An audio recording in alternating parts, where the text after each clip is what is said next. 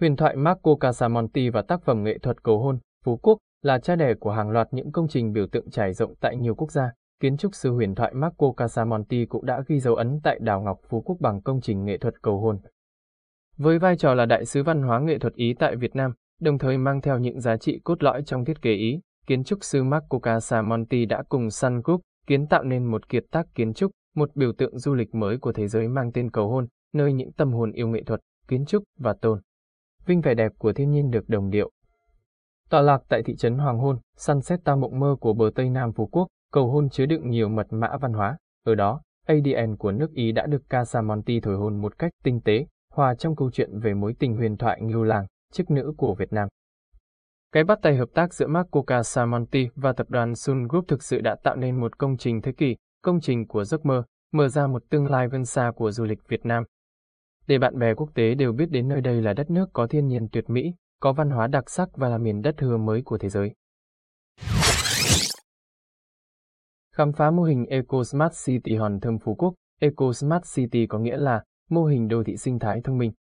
Sau khi nghiên cứu chuyên sâu về địa hình khí hậu, tài nguyên thiên nhiên của Hòn Thơm, giải pháp Eco Smart City sẽ được ứng dụng công nghệ thông tin, trí tuệ nhân tạo để quản lý, nâng cao các tiêu chuẩn cuộc sống về mọi mặt.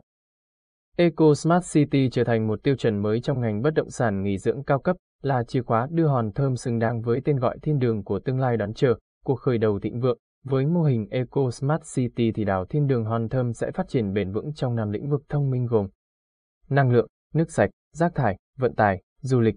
1. Năng lượng, Hòn Thơm đang sở hữu những nguồn năng lượng tự nhiên vô hạn như ánh sáng mặt trời, sóng biển, thủy triều, nên sẽ được tận dụng một phần để thay thế cho các nguồn nhiên liệu truyền thống hay năng lượng hóa thạch. Ứng dụng điển hình của việc này là thiết bị điều hòa không khí tại đây sẽ có công nghệ biến tần inverter và hệ thống cảm ứng tự điều chỉnh nhiệt độ nhằm cân bằng năng lượng mặt trời và có tác dụng tiết kiệm năng lượng khá lớn. 2. Nước sạch Sun Group dự tính sẽ xây dựng một nhà máy xử lý nước tại Hòn Thơm cùng với hai nhà máy tại An Thới có khả năng chuyển hóa nước mặn thành nước ngọt. Bằng cách này, cư dân lẫn du khách cửa đảo Thiên Đường Hòn Thơm sẽ được phục vụ nguồn nước sạch đầy đủ, hạn chế tình trạng mất nước hoặc nước không đảm bảo vệ sinh. 3. Rác thải, công nghệ xử lý rác thải tiên tiến nhất Nhật Bản sẽ được ứng dụng tại Hòn Thơm cho phép nhà máy đốt cháy hoàn toàn 500 kg rác nhưng lượng khí thải độc hại cũng như cho rác cũng chỉ ở mức 1 kg. 4. Vận tải Sun Group dùng số vốn cùng để đầu tư hệ thống hạ tầng giao thông đồng bộ gồm có xe buggy cho đường bộ, ba cảng biển lớn, sân độ chuyên cơ dành cho hàng không, tàu hòa leo núi.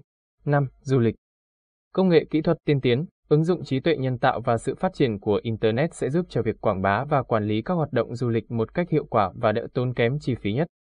Những điểm đến, tổ hợp vui chơi giải trí hay khu nghỉ dưỡng đều được quản lý theo dõi qua hệ thống từ xa, nâng cao tính hệ thống và đảm bảo sự an toàn thuận tiện cho du khách tới đây. Có thể nói đảo Thiên Đường, hòn thơm Paradise Island sẽ là hòn đảo đầu tiên và tiên phong tại Việt Nam áp dụng thành công mô hình này với kỳ vọng sẽ trở thành quốc đảo Singapore thu nhỏ. Chính vì thế, Dự đoán trong tương lai hòn thơm Paradise Island sẽ thu hút đông đảo du khách với con số lên đến 80.000 người một ngày. Diện mạo của cao tốc dầu dây, Phan Thiết dài 99 km. Cao tốc dầu dây, Phan Thiết có chiều dài 99 km, đi qua địa phận hai tỉnh Đồng Nai và Bình Thuận với thiết kế chiều rộng mặt đường 23,5 m với 4 làn xe, được khởi công từ tháng 9 năm 2020, tổng mức đầu tư hơn 12.500 tỷ đồng. Sau hơn một tháng thông xe kỹ thuật, toàn bộ tuyến cao tốc đã có sự thay đổi nhanh chóng, phần lớn mặt đường đã được thảm nhựa, hàng chục km dài phân cách, hàng rào đã được lắp đặt. Hiện nay, người dân địa phương đang di chuyển qua gói thầu số 1 đoạn đi qua tỉnh Bình Thuận.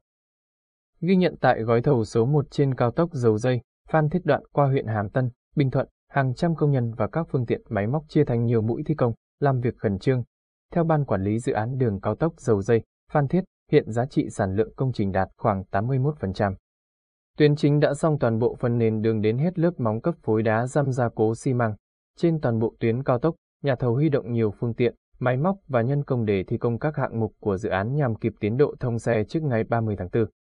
Cao tốc này cũng góp phần kết nối sân bay Long Thành, tạo nên trục giao thông liền mạch giữa thành phố Hồ Chí Minh, Long Thành, Phan Thiết, theo đó mở ra cơ hội và tiềm năng đầu tư lớn cho bất động sản nơi đây.